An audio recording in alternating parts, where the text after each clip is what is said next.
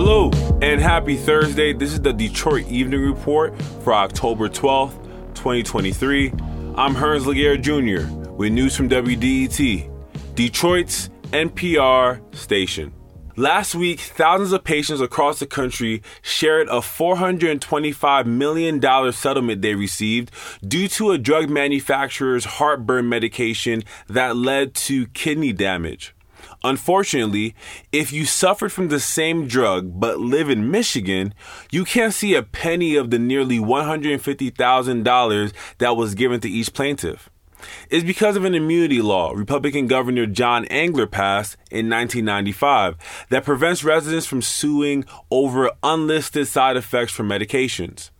Michigan Democrats are now trying to use their slim majority to reverse this law that only Michigan has. Yes, there is no other state that has this type of law. The legislation was introduced this summer and is set for a vote in the Senate Civil Rights, Judiciary, and Public Safety Committee as soon as this month.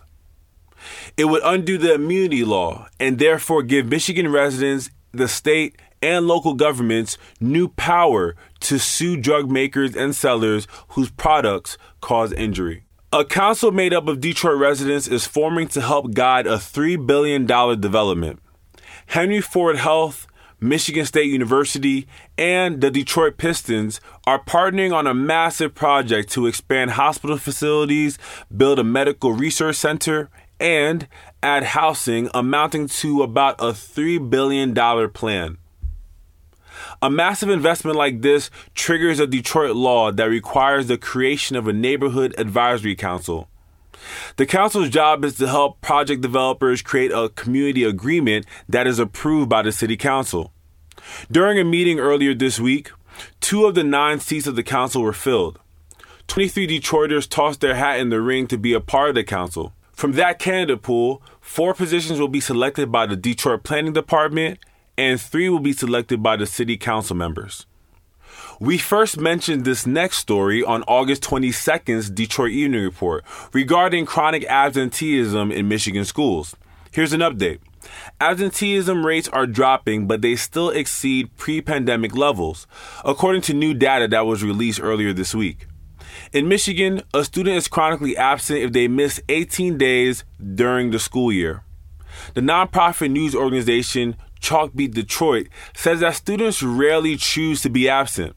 It is often a systemic issue caused by economic challenges such as lack of access to health care, employment opportunities, affordable housing, reliable transportation, or childcare, and more. The rates are high in cities with high child poverty. Tonight, Thursday, October 12th, is the 48th anniversary of the Rocky Horror Picture Show. Join the original Brad Majors, actor Barry Bostwick, who starred in the movie, for a screening of the original unedited movie with live performers. The audience will be able to participate too. The show will be at Fisher Theater and it starts at 8 p.m., so hurry. And tomorrow is Friday the 13th, and the Michigan Science Center is hosting After Dark, the Friday 13th event. There'll be eerie atmosphere where science meets the supernatural. The event starts at 6 p.m. and is 21 and up. For tickets, go to mi-sci.org.